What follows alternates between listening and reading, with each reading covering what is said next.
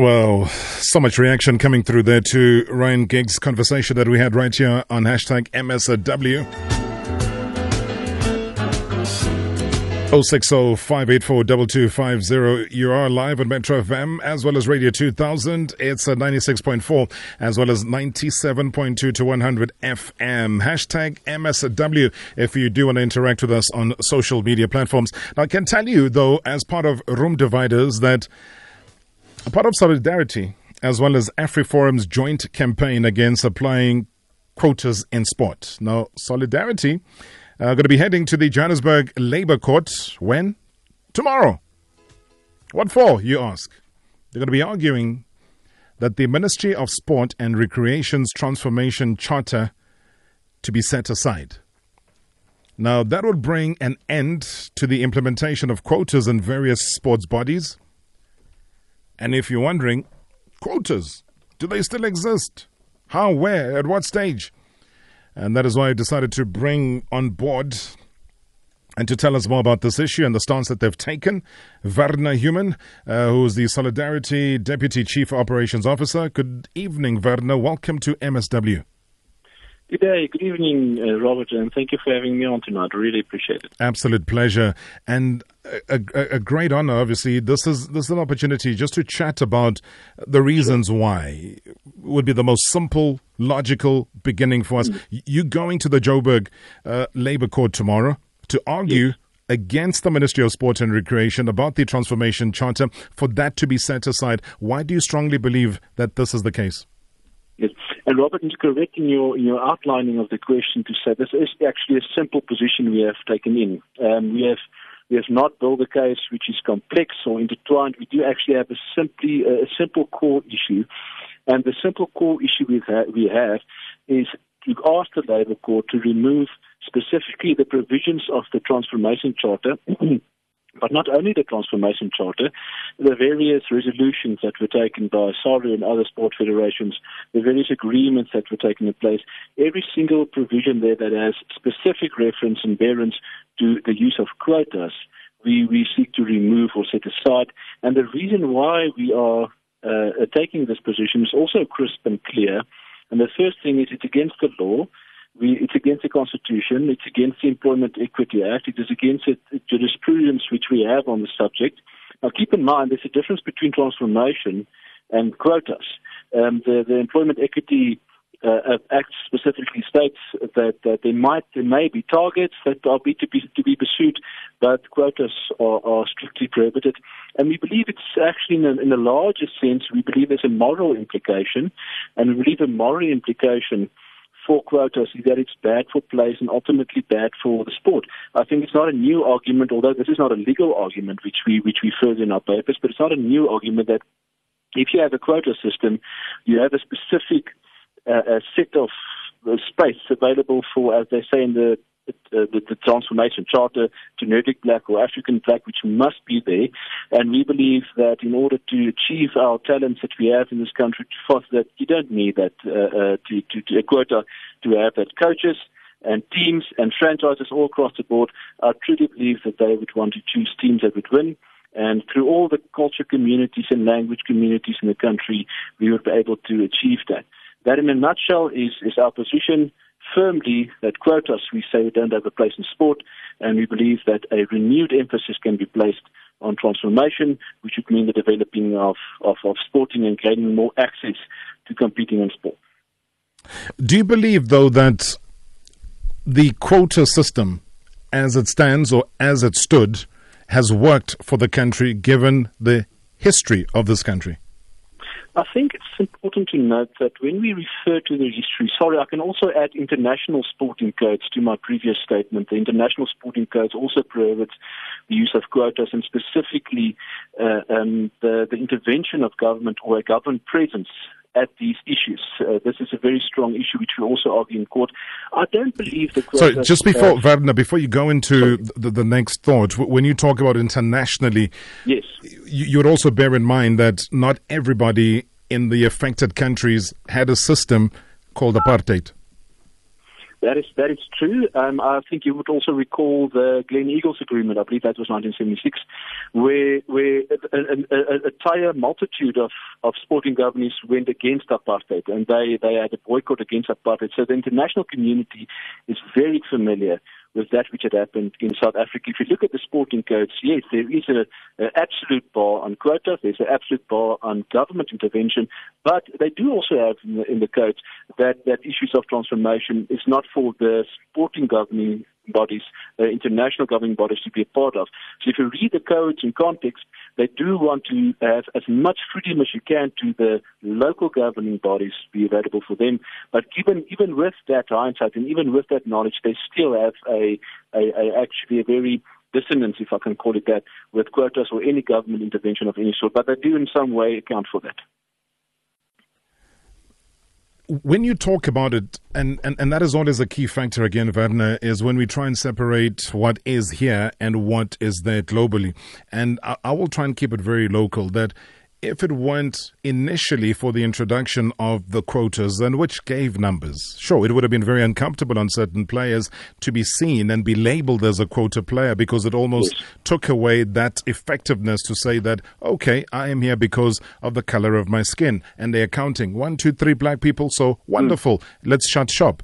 But you and I know that a quota system also limited a broader number of black players for making it into national teams or making into Super Rugby or making it into Currie Cup Rugby as well, that it was an introduction into a system whereby then everybody then thought, okay, fine, coaches would understand, then it becomes a way of life. It becomes something that happens.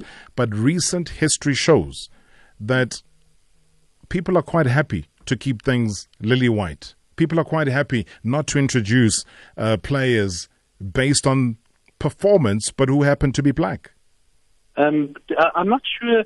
Uh, um, I understand your, your argument there, and um, the, the, the, the issue I would have with that, I think it's actually very, it's a serious statement to say that there's some sort of uh, position or some sort of a space where we are in, where there's some sort of concerted effort by, let's say, coaches that are that are of, of the white race group to try and keep out black players, or rather to keep white players playing.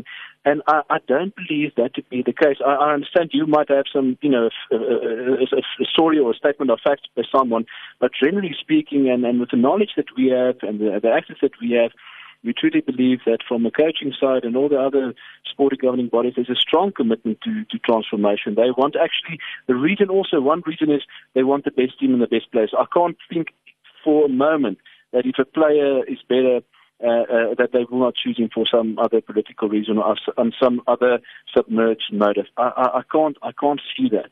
And I think they actually are, are grappling for these type of opportunities. So I don't believe, uh, to be honest, Robert, uh, that, that, that there's this in existence. I'm not denying that if you have a specific statement of fact to that extent, but I, I, I don't believe that is the case. Okay. There are quite a few examples, but let me bring in, because I'm not alone on the room dividers, uh, Thando Manana is also here with me, Madiba's Rugby Club president, uh, former Springbok, junior Springbok, also Bulls and Griquas flying forward, and also an analyst here at SABC Sport, uh, part of our team. Good evening, Thando. Good evening, Rob. Good evening to the listeners and uh, to the guest, Werner. Good evening. Goeiemiddag. Goeie aand. Hoe gaan dit? Baie dankie en dit dit gaan goed hier, lekker rustig. So ons sien uit na lekker gesels. Thank you very much. Thank you. If I can ask just come in there in terms of solidarity. Who are they representing? Uh, solidarity is a trade union at first. Um, it's a trade union which which has long rooted history in South Africa. And as time goes, as time went on, we, we have been able to reinvent ourselves. And uh, so it's a trade union. We have our membership base is is actually very very very strong for very different uh, uh, uh different of occupation and professions that we that we have. We also support academic institutions, so we are quite widespread. And if you ask who are Solidarity representing in this specific case, yes. we actually are the first applicant uh, uh, um, so we bring this application on the basis of our position as being a trade union. We bring this application on the basis of information that we have we have asked, uh, um, and and we bring this application in the public interest. So our locus, I think there's a few other things that I can refer to to establish our locus standi, but, but we do believe we've established it very well, and we have a clear path uh, to, to the Labour Court. You know, uh, what, what is interesting for me is I just want to find out, I've got something that just popped in my mind is, are you aware of the general happenings all round from 1992 um, with regard to South African rugby? I'm talking about specifically rugby. Um, I think we do have a we do have an idea of, of all the different happenings, but I don't think we would have you know the exact precise detailed information of, of the past what 26 years or so or, or 20 something years yes. And, and, and I'm sure you guys, obviously, transformation and racism have been a contentious issue in South African yes. sport, right? Yes, yes, yes. Right. Now, what, what I find very interesting is I'm aware of everything that will happen tomorrow. Now, I just yes. want to ask this simple question. Bokkie Have you heard of that? So, sorry, say again? Bokkie Week. Bokkie I know of Bokkie yes. Do you approve of such? Um, well, uh, um, we don't have intimate knowledge of Bokkie but let, no, let no, no, no. I just want to ask. Support. So you do support? What, sorry, yes. So do do you support that? Bokkie Yes. Um, what I what I what I say, what I'm prepared to support, and what we will support is if there's alternative organisations that seek to have some sort of competition, uh, uh, we would support that idea of, of people having the freedom to you know to choose to have a sporting federation. It can be in the Northern Cape somewhere, it can be in Western Cape, but we don't have any in-depth information of whatever whatever every other organization is doing. But as principle, we would say if there's a room for, for, for any other sporting association or a friendly competition, we believe that there should be room room for that. But I'm not specifically taking any stance on the Bokkie I don't know all of what's happening or what's not happening there, but I do know of it, and I do know it's some sort of alternative. Uh, competition and the idea of alternative competition okay. creation, I don't think we've got an issue with. So it's a competition just only for Afrikaners, so you support that? Um, I would say no, no. I, I, would say that, that whatever the competition should be, it should be in compliance. I mean, that is that is what we are relying upon in these papers. So it should no, no, be compliant and reliant upon our governing laws, the constitution, and so forth. And if there's something which is out of place, there it should be challenged. You yeah. know, uh, you can you can like we are like like we are doing here. If we believe there's something out of line with the constitution or any other legislation, we would challenge it. And if there's anything that that uh, um, Bokkie is doing or any other sporting federation, it, it can be challenged. It so just quickly, quickly on that, so that we get clarity on what uh, Thando's question is trying to get out of you, Werner, is that Bokkie Afrikaner yes. only in terms of participation. Is that something you would agree to? And if not, would it form part of your papers in Johannesburg's Labour Court tomorrow? I can, I can tell you this: that Bokkie or even even school sporting does not at all form part of the papers or the argument whatsoever. Alternative sporting arrangement is not in any sense or shape or form part of the application or part of the debates or part of the issues. Uh, um, if if you want to press me to say that you've got a Afrikaner uh, sporting organisation, and do we support an exclusive uh, organisation for Afrikaners? The way you framed it it sounds like they would stand at a gate or somewhere. Uh, and, and I mean, you can apply it to any other cultural language if you want. If you just take the principal question or principal argument that someone would stand there at the gate and just uh, um, restrict or uh, give access, if that is not consistent with the Constitution, we would not support it. But if you have uh, uh um, cultural uh, um, events or whatever that are being that are being organized, and it's compliant with the Constitution, it's compliant with Section 31, Section 33, Section 35, Section 185 of the Constitution. There's no, there's no issue. So my answer would remain mm that which is allowed by the Constitution. And, and just very quickly, because we, are heading for so news. I'm, I'm, looking at somebody like uh, Thando Manana, who's definitely a, a, black human being, but knows Afrikaans. You guys greeted nicely in Afrikaans earlier.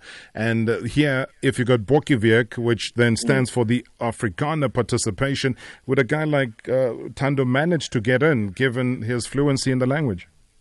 Um, uh, you know, you are asking someone who's who's not played in Bokkieweek or who's not any since part of any decision The, making the principle, so just the principle behind it. You support it. But he's, he's Afrikaans is very well, and I'm sure he's talented. So if it's up to me, I would say, you know, let's let's play together. But the principle of it, though, if if we had to be serious on it, Werner, would you would you support the fact that he could be excluded because he might speak the language but not carry the right color? Mm. Um, I, am not sure what, what the voter reaction of Bokkieweek would be. Um, as I said, I, I, see it as an alternative sort of sporting federation, and the reason why I would support it is because mm. if you have fixed structures at, at SARU or any other sporting governing body, netball or athletics, whatever, some you will have some children, some people, some people that want to be competitive that simply do not qualify for those structures, but they still have the need and the want to be competitive and compete with one another. So even if that, they go, that, that's my friend. That's my friendly approach. Mm. Even if they go to the things. same it's school, not, it's not something sinister or something like that. That's my friendly approach to that. Even if they were to go to the same school, but not allowed to play in mm. that Bokkieweek. Mm. That question I'm going to allow to be answered after the news. I've got to take news. If you don't mind, Werner, really want your input in all of this. Uh, it's an important one, though, because as far as conversation is concerned, um, they are going to be going to the Johannesburg Labour Court. We'll take your reaction as well. 0605842250. Uh, that's our WhatsApp voice note number. Your questions more than welcome. Thank you so much indeed, Metro FM. Uh, we'll break away and take the news.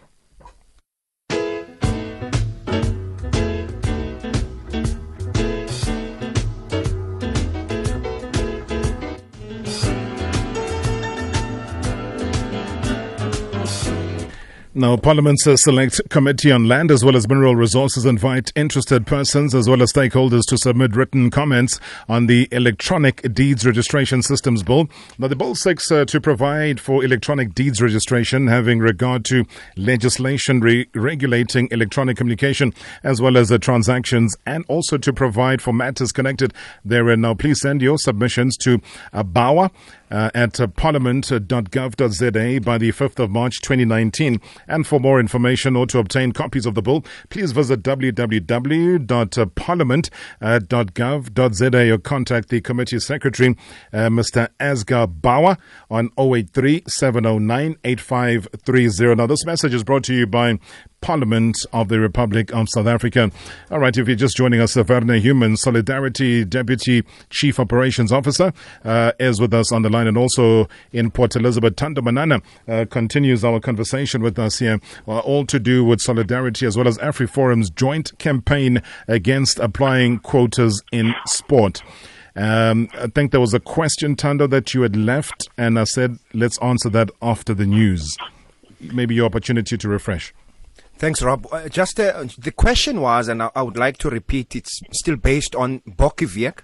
Um, and, and, first and foremost, obviously, Bokkieweek, uh, Werner is uh, for only Afrikaners. They've turned back uh, previously black uh, students coming for trials. And this thing has been happening for a very, very longest time. Now, what is the question is your take as Werner, as the chief operating officer, do you still, and I'm asking again, do you still support Bokkieweek? Uh, thank you for the question. I think um, it's just necessary again, just to repeat, you know, the the, the gravamen of our our, our uh, involvement in all of this is pertaining to this application, which is tomorrow in court, and we have a very specific point on the quotas. Going to Bokkieweek, um, Solidarity is a trade union. We are not involved in building alternative sports or something of that uh, of that effect. What we do support, I'll just repeat again.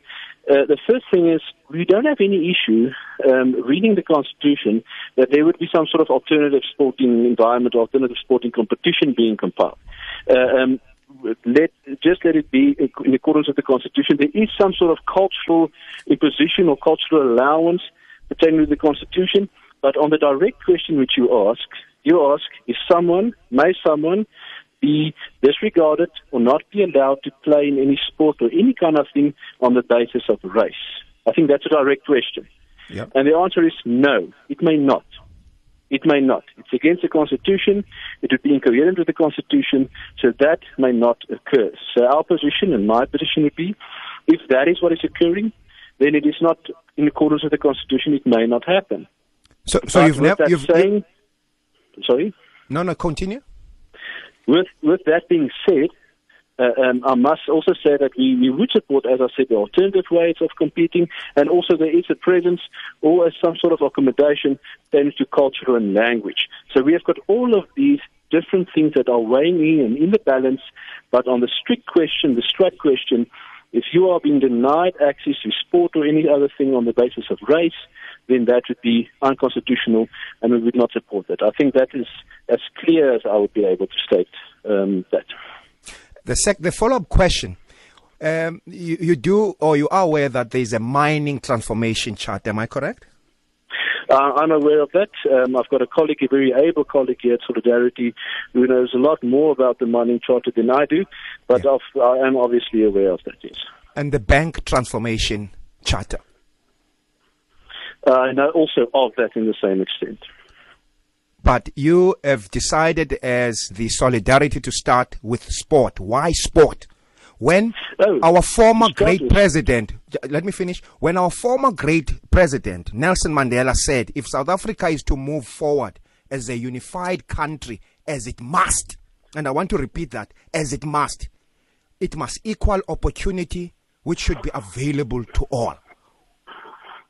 Why? Yes. Why tackle sport? You, yes, you've got your colleagues that are aware, but they are not tackling the transformation charter of the mining industry. They are not tackling the transformation charter of the banking industry. Why sport? Do you see that as an opportunity should you guys win to then have something as a reference to then also attack the mining charters and the banking charters going forward? That is the follow-up question. Uh, I can I can tell you this.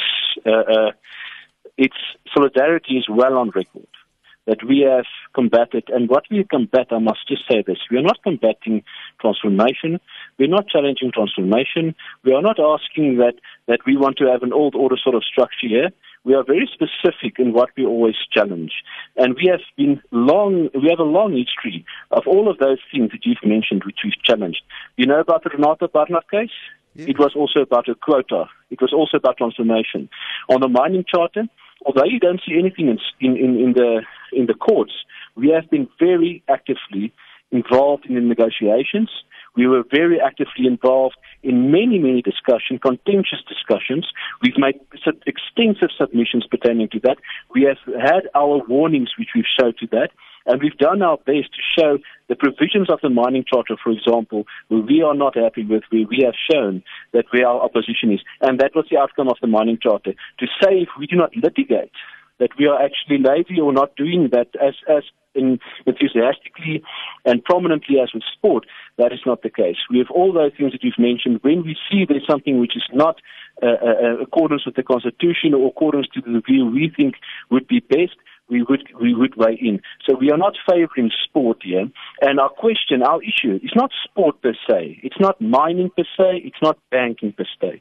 The all the thing that we that actually standing out in this instance is the word quota, which we oppose, and we've extensive papers and heads of argument why that is the aspect which we are we are focused on. So we're not focusing on sport.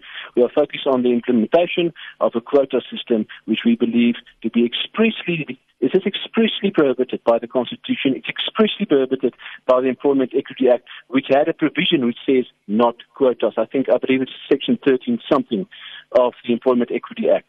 And we, there's a specific provision in National Sports and Recreation Act which said that the minister may not have any interference or intervention pertaining to team selections. We believe these type of measures have an effect to do that. So we are very specific, and I don't think we are favouring sport. I think we have we have uh, identified a principle which we think is at least arguable and worth bringing in place.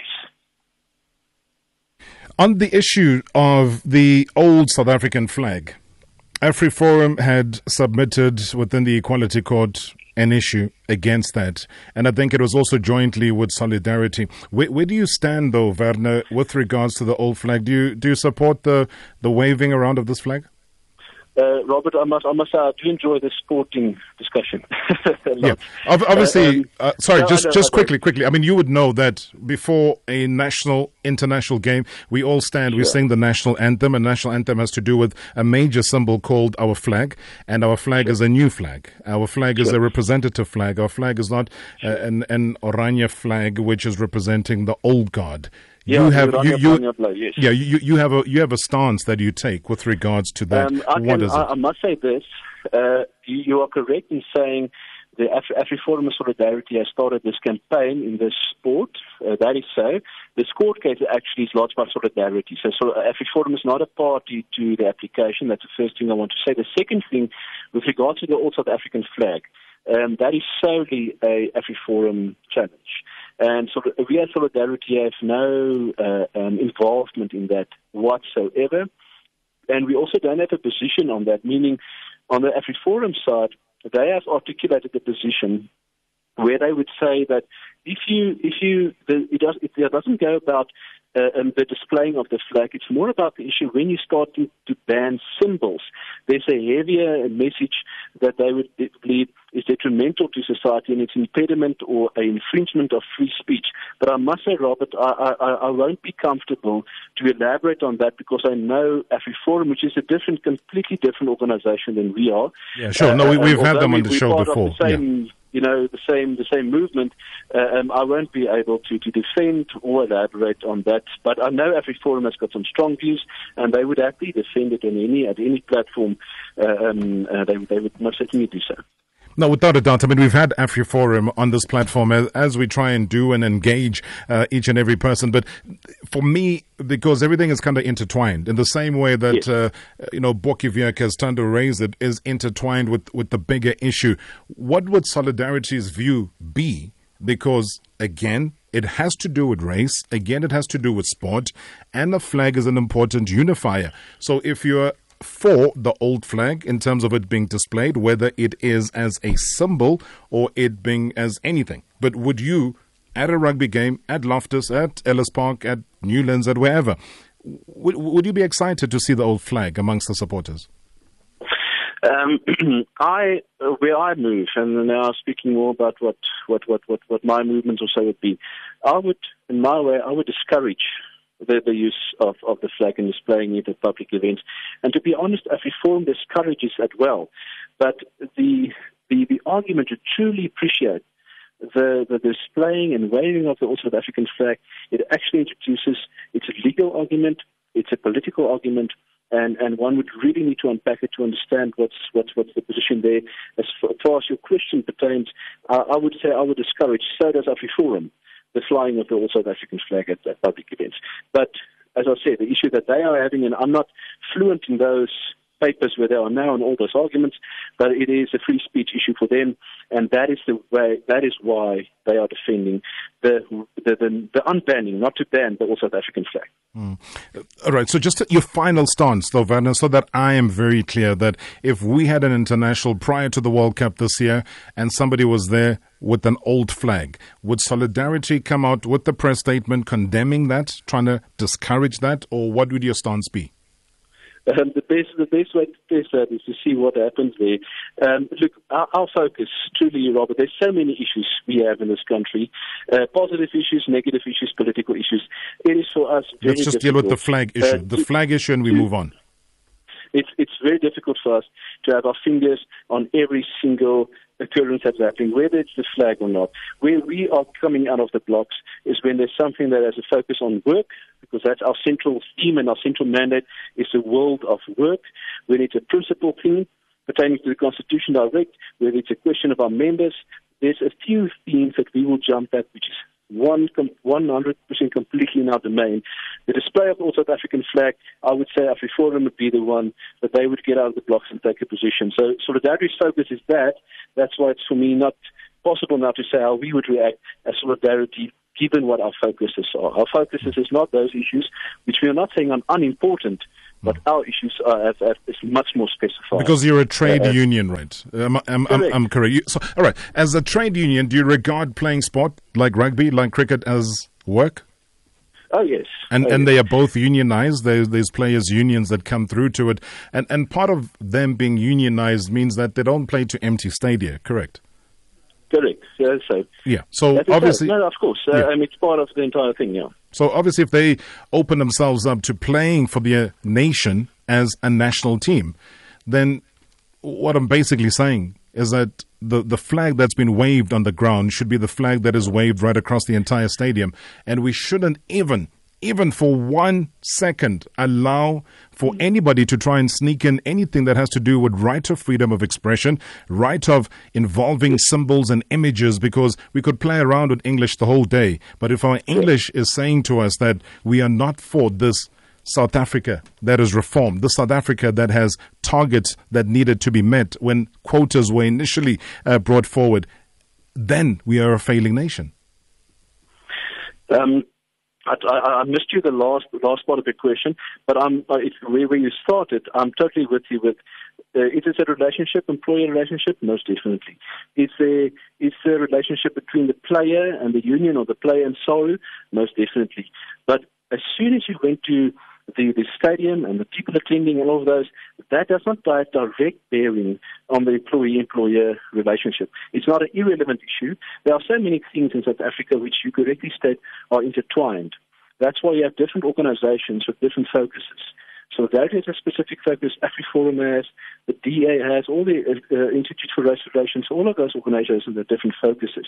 So in that entire picture, mm. that you've that you've painted there, where would our role be? Let, let, let me just interrupt you very quickly, Werner. Relationship. Just a quick one, Werner. I'm just going to fade you.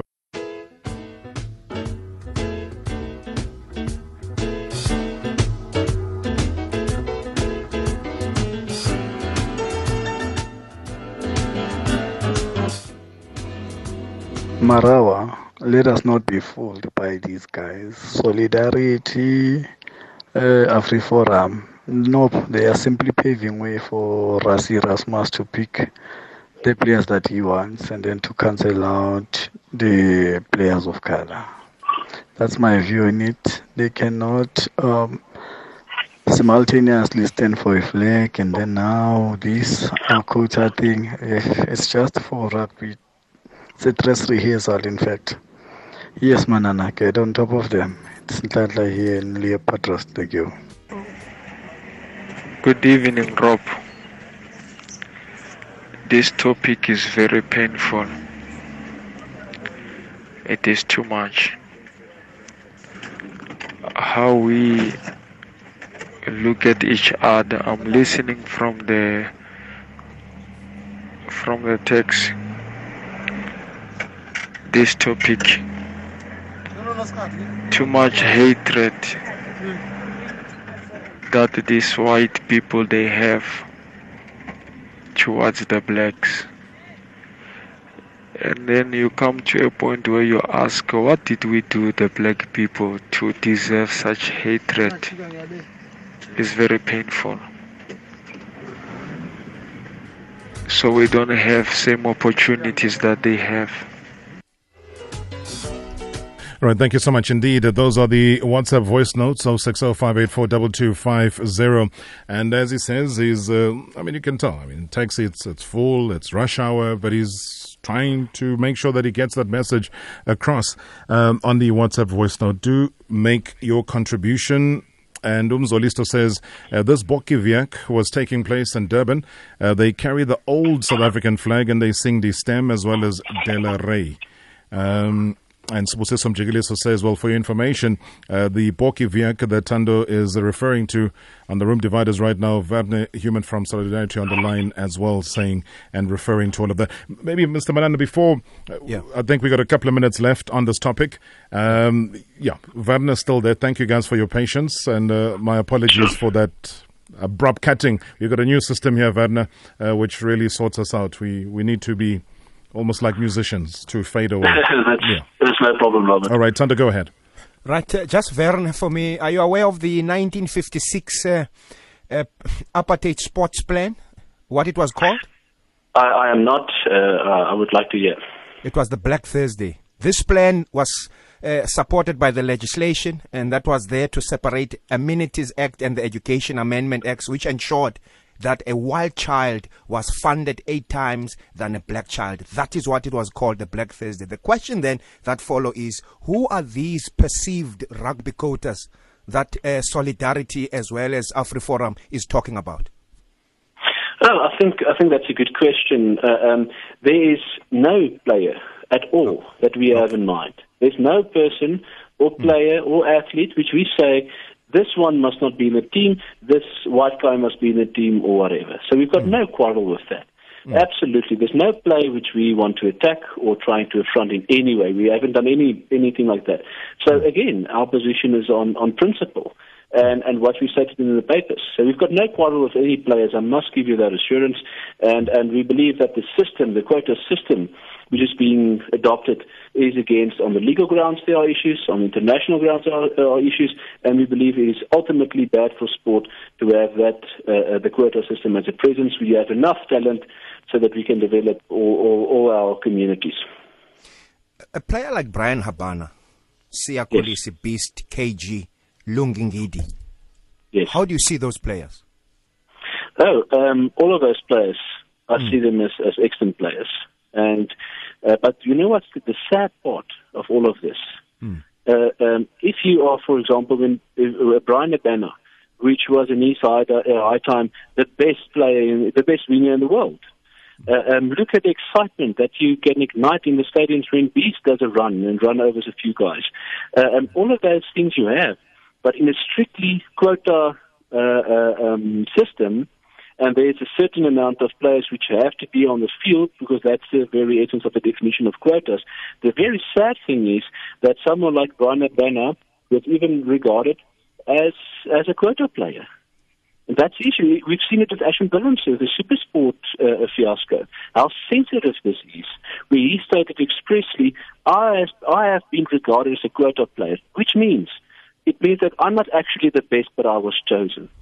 And that is what the quota system does. I believe it, it, it does have bearing on a dignity level.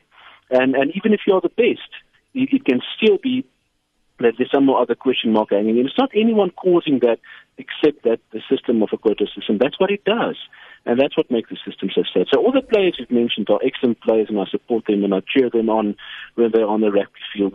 Uh, but if you ask me if I go one back on the on the system, that would be my answer. A player like KG, for example, that you say is a fantastic player, Ray Jennings dismissed that player just because of his name, Kagiso Rabada. Saw him as a quota player who today is the number one test bowling, and that is all about opportunities. Transformation, thus. Yes. And if I'm asking about transformation, is I hear you speak mainly on quotas. And this federation have gone away from quotas. They've gone away from numbers. And thus, for example, maybe it's why that you cannot then be more specific on how you see these players. They're more on transformation, equal opportunities to these players. Transformation addresses issues from development to team selection yes. right at national level. Am I correct? Um, I, I disagree with you on team selection. I agree with you on facilities and resources. Let me take an example just to just to illustrate my point a bit clearer. Mm. If you have a very very well established school, let's say Grey College, um, College, uh, Affies, whatever, so very well established schools, very very well coaches and facilities and so forth. I can totally understand that not very far from them there would be communities. I mean, we've got 23,000 public schools in this country, right? And almost 80% of them are between quintile 1 and 3 schools that are in desperate need of facilities, in desperate need of, uh, of, of development. And, and, and that would say to me, proportionally, those schools must be transformed and talent must be identified. I would say transformation would mean the equal access to sport to have an equal access to sport, which means I can compete and I can play against the best players in the world, and I can play against anyone in the country. Sorry, the best players in the country, and I can play against anyone. And then when it comes to national selection, we have created an environment so that we can extract the best talent that we have on local level, on community level, on school level, which means our national selection would be a breeze. We have done the canvassing abroad. We've tried and endeavored to empower communities, empower schools, and that is where talent is born. I believe doing it the other way around is not conducive for that environment. So on the team selection, I don't agree for the reasons I've stated actually through the entire program and the reason for a court case.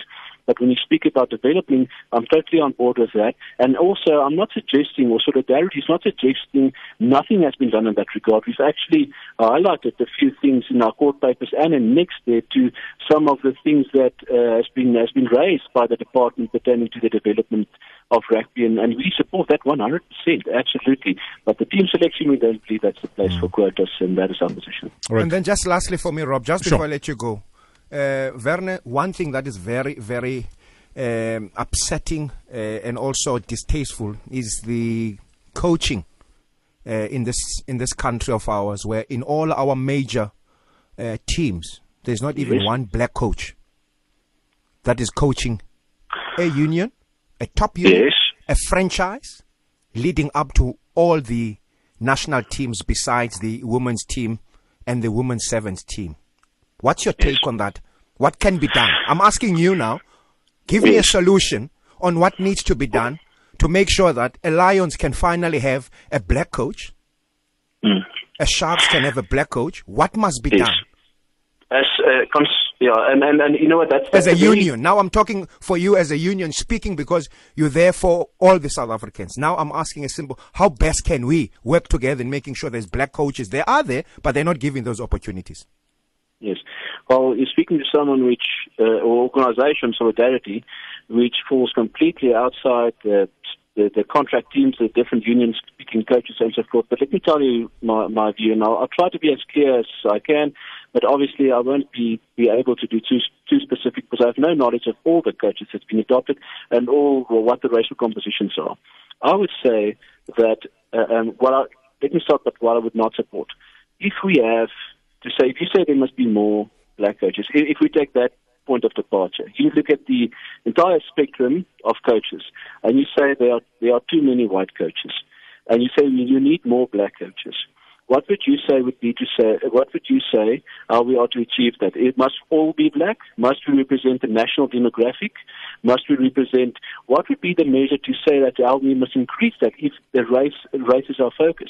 If you look at the, the, the LAPAT, the Leopards Rugby Union, um, and, I, and I think, I, I forgot the coach's, coach's name. I think he's also Jonathan Mokuena. Jonathan Mokuena, yes, he's left. He's yes, left. Yes. He's left. Let Isn't me remind he? you also. Let me remind you, he's no longer the, the coach. He's not the coach okay. of, of Northwest. So I don't want us to use someone who's no longer there. Okay, sure. Um, all right. I, am just was thinking of him as, uh, as a coach who comes comes to comes to mind, who's done very well with, with, with the team that's actually actually raising profile. But but my first reaction would be, if you say the racial composition is wrong, how would you say correct that? By way of quotas, must we have then a sort of target which we must get to get that coaches, or what's the right thing to do? I believe if you want to engender more uh, or if, if you want to obtain more coaching staff that are more racially uh, uh, um, uh, uh, emphasis on. I think the starting point would be how, what are the coaching programs available uh, to have access to? Um, I don't know where you start. Even the referees, where do you start? Where's, where's those schools? I think where you gen- generate and, and obtain and, and try and attract coaches, you need people who are interested in that, and there need to be those facilities and avenues to follow. But that would be ultimately a goal. And when you are in those challenges, uh, uh, sorry, in those channels, I believe that would be the, the correct way to, to go to up the up the coaching ladder. I think uh, Werner, the, the, the, those bottom, coaches. It's a, bottom, it's a bottom up approach, which I'm talking about. Yeah. And and and listening to you, it, it seems like you're saying it's a it's a more of a top down. I don't know if you think of a sort of a mixture. Uh, uh, but I, I sense that you are saying it's more of a top-down approach that you would follow. I think they're all top top though. The, the, the coaches are, are, all there. They, they, are available. They, are there. there. Yeah, they're there. They, they are there. They, they, they don't need helping or rescuing or bringing up Werner. The coaches are there. At times, they're even better than the current coaches that are either at Super Rugby or Currie Cup or even at times the national team. They are there. I understand. No, I understand your point. Um, I don't think if I can take it any further, I don't have that all that knowledge uh, uh, which you So it doesn't of. concern you. So it doesn't concern you if they make it or it, not. No, no, yes, yes, no. That's what my concern would be. My concern would be if you are if you are putting it to me that uh, uh, um, there are coaches there which are better than the coaches that are prevailing coaches of the teams right now, and they are not coaching. Yeah, then that's not right. Because if I want to be consistent with my own argument, my own argument is that we should have uh, a merit should have preference to all, and if you're saying on merit there's better coaches, then they should be coaching. But you so see, the people you... that judge merit again are the problem because they're the people that are resisting that transformation. They are the people that are resisting the face of what rugby ought to or should look like, and that is the problem. Let me bring in uh, uh, two callers that have been waiting for quite a while. Joe in Vryheid, good evening. Robert, good evening. How are you? Thank you for your patience and holding on. Welcome. Well, Robert, I want to thank the excellent Manana. The, the good job that he's doing. The man that is, you know what, Robert, and uh, who's that, and uh, the guy that you're talking to, I don't want even to, to No. know how to pronounce his name. His name is Werner Human. The guy can't even answer one question that Thando Manana is asking him, Robert. He's, wasting our time, Robert. The excellency uh, Thando Manana, you remind me of Robert Mugabe, where he asked the question straight and accurately. Okay, losing you. Tato in Cape Town, good evening. Uh, good evening, Rob. Yeah, Thanks sorry, man. We lost our previous caller. Thanks so much as well for your patience and holding on. Uh, Robert, I'm going to cut to the chase. The gentleman sitting next to you, Werner, he's not being honest. He's being very dishonest. And he's managed to dodge a lot of questions which Thando Manana asked him. And, and he was very much unwilling to, to, to, to answer them deliberately. And sitting here, it's very sickening to listen to the manner in which he conducts himself and the manner in which he presents this whole solidarity initiative this guy is actually, you know, embarking on. This, this is this is a very clear stance that these guys are just fueling up racism. This is clear to everyone. This solidarity initiative of them is, is, is only one-sided. Now, a few questions that I'd like to pose to Werner. What, what's his view towards opportunities on black players? I'm now specifically talking about rugby. You've got you've got a Marvin Orie as an example. You've got a Rudy Paige who has also, you know, at one stage been in the fold, in the mix within the Springboks. What what's the stand of Werner as well as their initiative towards the lack of opportunities that are actually lacking on being granted to black players? Thanks a lot for the opportunity, Rob. I'll listen on the radio. All right, thanks so much, Werner. You want to quickly tackle that one? In this discussion, we literally have two minutes left.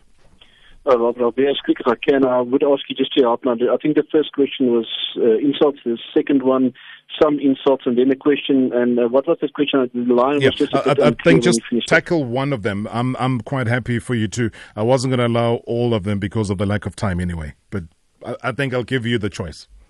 So, what was the last question? I just want to make sure I didn't hear it properly. Um, yeah, as I say, we were just lining up the other voice notes. But whichever one that the caller posed to you, please feel free to answer it. Okay, I, think uh, um, I think the last question had something to do with what is my position pertaining to the opportunity of, of black players and black athletes entering the sporting arena. And um, I think my position throughout was that uh, if, if, if there was a proper development, and I know for many this is a very unsatisfactory answer, but I do believe it's a correct answer.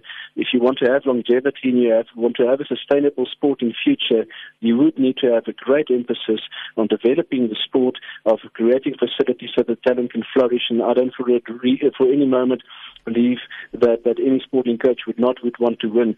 On the more sensitive issues, which also has been raised pertaining to coaching, there's one underlying theme, underlying theme, which I acknowledge is sensitive, and I will try to, to, to, to deal with it in that sensitive way.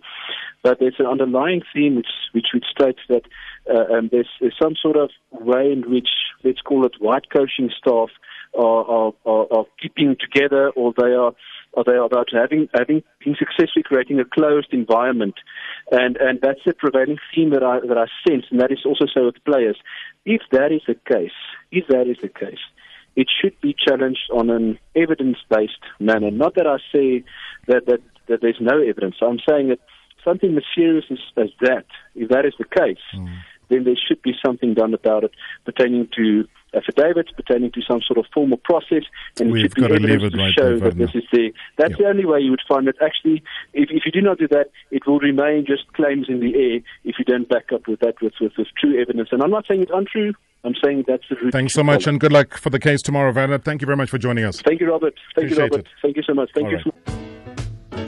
So Uh, some the reaction that we are getting on social media right now. Stolile Mayamo says that, well, uh, but this guy, when asked about players and their work, he answered, but now, just because the question is about black coaches, uh, it's not within the problem. Gandhi, aren't they all workers? Dumi says, honestly, this guy from Solidarity never answered any question. Simpiwe Tobala says, true, but yeah, it's truly evasive and at times he is waffling. Tatomoloto says, Mr. Banana asking some very important questions here. It starts at school. I remember where a black left winger uh, was not selected to play at Bokkies Viek, and he was the star of the team, and it raised a lot of questions uh, that the school was not a willing answer uh, there. So almost at Bokkie week. Uh, jy, jy sê dis 'n 'n bokkie week hè meneer Manala? As a week meneer. It's a week, not a week. It's a week. It's not a salary pay uh, pay paycheck. Yes. It's a week. It's a week. Yeah. So you must say it the way it's culturally meant to be said as bokkie week. And, and you know Rob just before we move on is what f- what for me is very disturbing you get West-Transvaal, Suidoos-Transvaal, North Transvaal. He knows about this Bokkie They always run away. If you remember Kali Kriel as well, the yep. minute we spoke about it, he made as if he just heard about it. They are aware of it, Robert. They get invites of trials, which is prover. They tell you exactly where the prover is going to be on which date on their Facebook page. So you've got to go there and basically go and see what they do. They travel across the world. They travel to China, they travel to, and, and, and for me, it's disturbing when I'm asking official at South African rugby, why do we still see names like Transvaal, like Oostelike Transvaal? Why do they have provincial tournaments? With these names wearing the, the, the, the North Transvaal with the same badge as the Blue Bulls currently under South as one of the 14 unions with SARU. And no one said anything. They said they just they're not part of that and also they've rejected what they are doing. It's not about rejection. It's about follow up. And I think if a guy like Werner was very honest to South Africa, he should immediately follow up on the Bokkie on the Bokkie And I would like Bev to just invite him again or send an invite that can he also, uh, I'm willing to write that email email and ask him if we can really go into into depth with Bokkie so that we can exactly know because it's a really an exclusive Afrikaner, strictly Robert Marawa, mm. strictly Afrikaner rugby players. I've never seen something like that, and it's allowed in this republic that there's going to be a Bokkie in the same week we have a Craven week. What does it say, Rob? I mean, two back-to-back structures that for us. two structures that are for me, they don't represent where rugby is supposed to be going. And I, you know, you know my stance about this uh, Craven Week. Yeah. Uh, you, you know what Danie Craven had to say about black players wearing that jersey. We've said it countless times that mm. it should not even. It's almost like Piet Retief. You still call a place that. You still uh, call, I don't know, a place Paul Kruger we, we can't be doing that. We can't be continuing with those legacies that bring nothing but shame into this country. Correctly so, Rob. But also, what's important is they've isolated the different sporting codes. Netball, that's their sport in the interim. Rugby, whoa, Rob, I'm telling you, I don't know what we've done to these people that they're forever holding power on a rugby, on an oval ball as if it's theirs. No one must come closer to that. Hockey, and this for me is a very shame. And I wish and I hope that the Department of Sport can really pull up their socks and really make sure that they dismantle anything to do with this Bokkie because it's across all these sporting uh, codes that uh, we they, they are challenging because mm. it speaks of quotas. We no longer have quotas. We have transformation, Robert Marawa. Exactly. We've gone away from the numbers. It's no longer a number game where, for example, is there now transformation. We are making sure that the team is fully representative of the people that is there. It's not saying but you know what it two is. Wingers. But you know what it is. It's it's it's a it's a reverse psychology thing, Tandoman, and I think one of the um, one of the callers alluded to a World Cup. When you start to near a World Cup, you got to be planting the seeds of doubt so that when you see as Kumbuzo Ntlagani Pohlongwane on the field, then it must say to part of the population that that player is a quota player. So you're starting to introduce terminology that was used in the beginning of this journey, not now where the journey is, not now where Rabada is raking it up as far as being the top player. Not when RB are saying, ah, your young player of the year mm. is, and that player happens to be a black player. That has not anything to do with what South Africa wants. It, it's what South Africa has in the pool of talent. And guess what? They just happen to be black players. Cecil Afrika, Robert Marawa, if I may to add. Yeah. World Sevens player of the year. World not South African sevens player. Whoa. World sevens player. Four tries in one series. I mean, in, in, in, in one match at Ellis Park against Australia. Who, who, who still holds that record? It's a Jongi Nokwe. That is correct. They, they did not say the first black player to score four tries in a test match against the Aussies. It is the first South African. And then. Because it, oh, because it beat Ray, because it beat Ray Watts record, Rob. Oh, that's what that's what it affects. That is the problem. Let me yeah. let me take a quick uh, tweet and, and then we want to quickly turn things around. The Ulwando uh, says that it's very painful to see how white people hate us. Uh, they used to hide behind Tata Mandela. Uh, he is no more now, and we will keep on fighting for blacks to be part of all sporting codes and other sporting codes as well. So let's continue doing a great job, guys. Hashtag MSW. Now the perception is reality in the world of SA rugby. That's a only thing I can tell you. And SA Rugby Springbok Museum is shutting its doors. Now, when I heard this, it almost felt like the door of my own place was being shut. Now, after two years of existence, that's just two years. Hmm. And many people are already celebrating this, while some might feel slightly differently. Why are these doors shutting, man? What's the background to this? Does it make sense? Rob, first and foremost, uh, this museum is in Cape Town, in um, if one were to say at the waterfront, the exclusive waterfront, uh, where it's been there for a number of years. Uh, when it opened, it had 40 past Springbok captains. The Morné du Plessis, Nomsebenzi Tsotsobes, uh, uh, you look at Norman Biko, and I count all of them, Robert Marawa, Daniele Smith, the John Smit, and everyone. It was a hoo ha.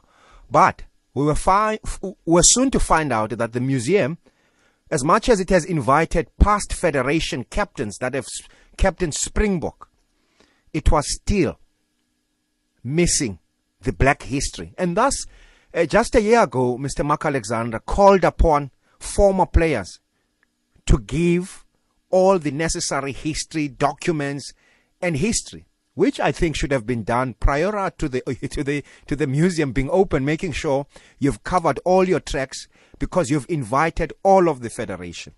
And thus, Robert Marawa, an amount of 30 million to create that museum was spent by SARU at the time. And the following to run it was 13.8 million over the last two years to keep the doors open. You had to pay for adults, it's 75 Rand. For students, it's 50 Rand. Preschool, it's free, Robert Marawa, for a five year old. What does he know about scrumming? What does he know about rugby? If you are not even at five years, it's free. Scholars is 50 Rand. So you had to pay to get into the museum. So, what I've heard, and very interesting enough, is the unions have all, all of a sudden, despite the loss of revenue, because if you calculate the 30 million plus the 27 million, that's close to 60 million having gone to waste under the watchful eye of the CEO and his staff, Robert Marawa. And yet the complaint is SARU in the bicky bag, they don't have enough money and they've got to cut. And the union have said outright, you're wasting money on a museum where we could be doing more on the ground in terms of upliftment of the game. And it all comes from all the 14 union. And thus, it had to come uh, whereby it was announced that at the end of this month, it's going to shut down, completely shut down. And uh, which means, Robert Marawa, it was there, only one sided uh, in terms of the history of the museum. Later, a call up was, we need more mm. black documented history. Please send us your photos, of which by then, the former players of the old federation had already said a big no, you won't get anything. They will rather keep what is theirs because it's too late now. Because you never wanted our history in the first place before the opening of the museum. And thus the call from the president was bring us those documents. And it never came. And a couple of months later, uh, and, and it's coming to a close end of this month. But this is one revelation. A guy by the name of Barend van Graan, do you remember him? Yeah. Yeah. He's been seen in Cape Town in the SARA offices. I don't know if the media has uh, looked into that. And he's the one, Rob, that is there. He's left the Bulls as a CEO, but this time around, he's a consultant.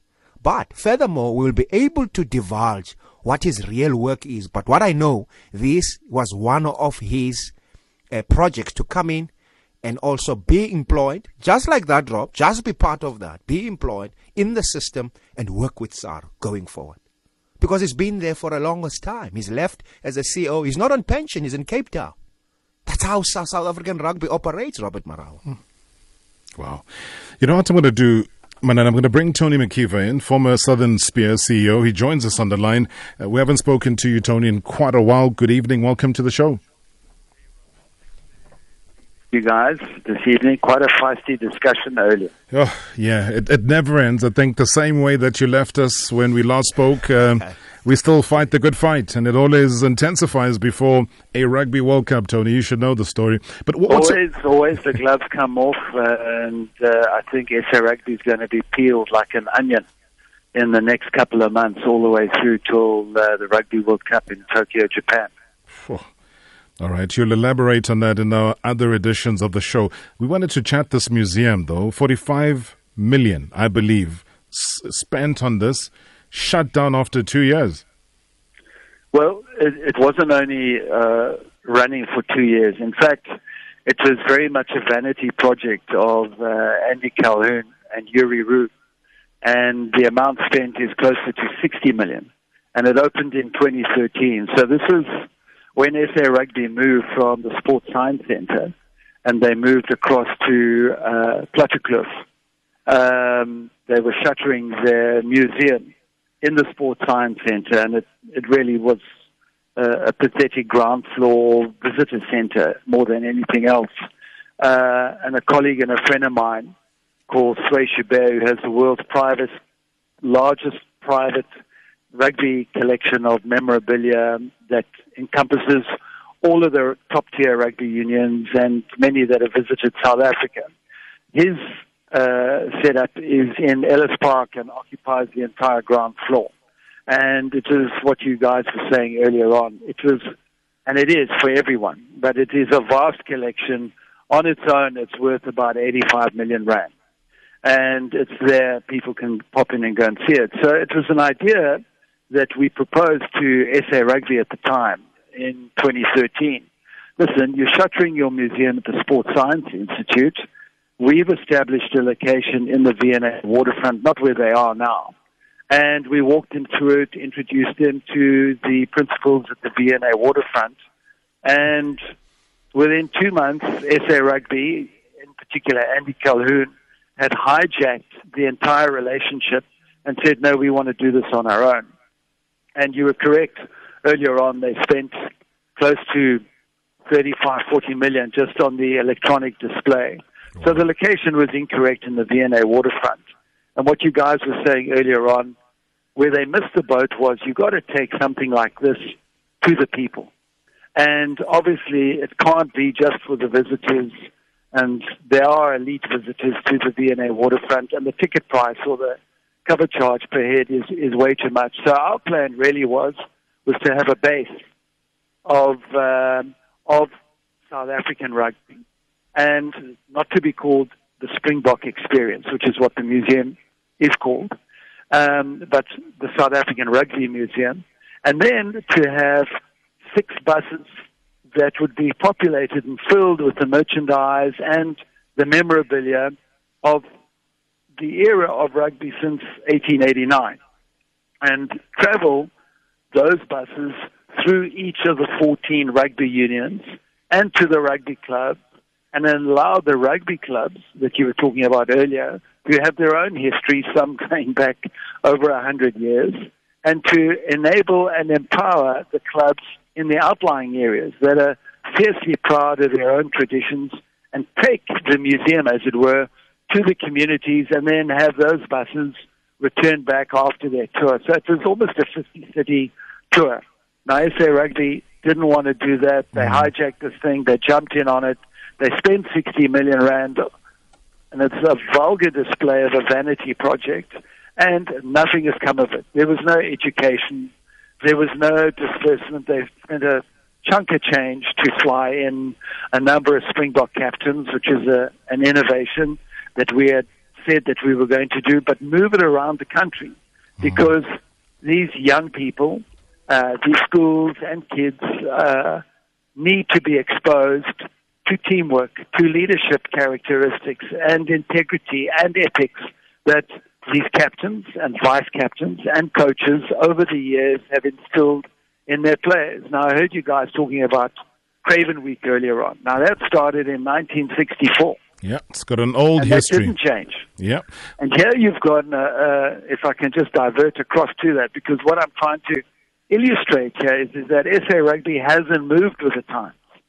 So, quite apart from the museum, that really became uh, almost a mausoleum, uh, and nobody visited it.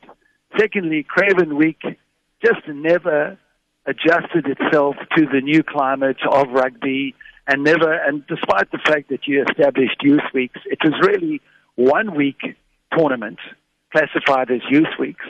And Coca-Cola spent all of this money into one week.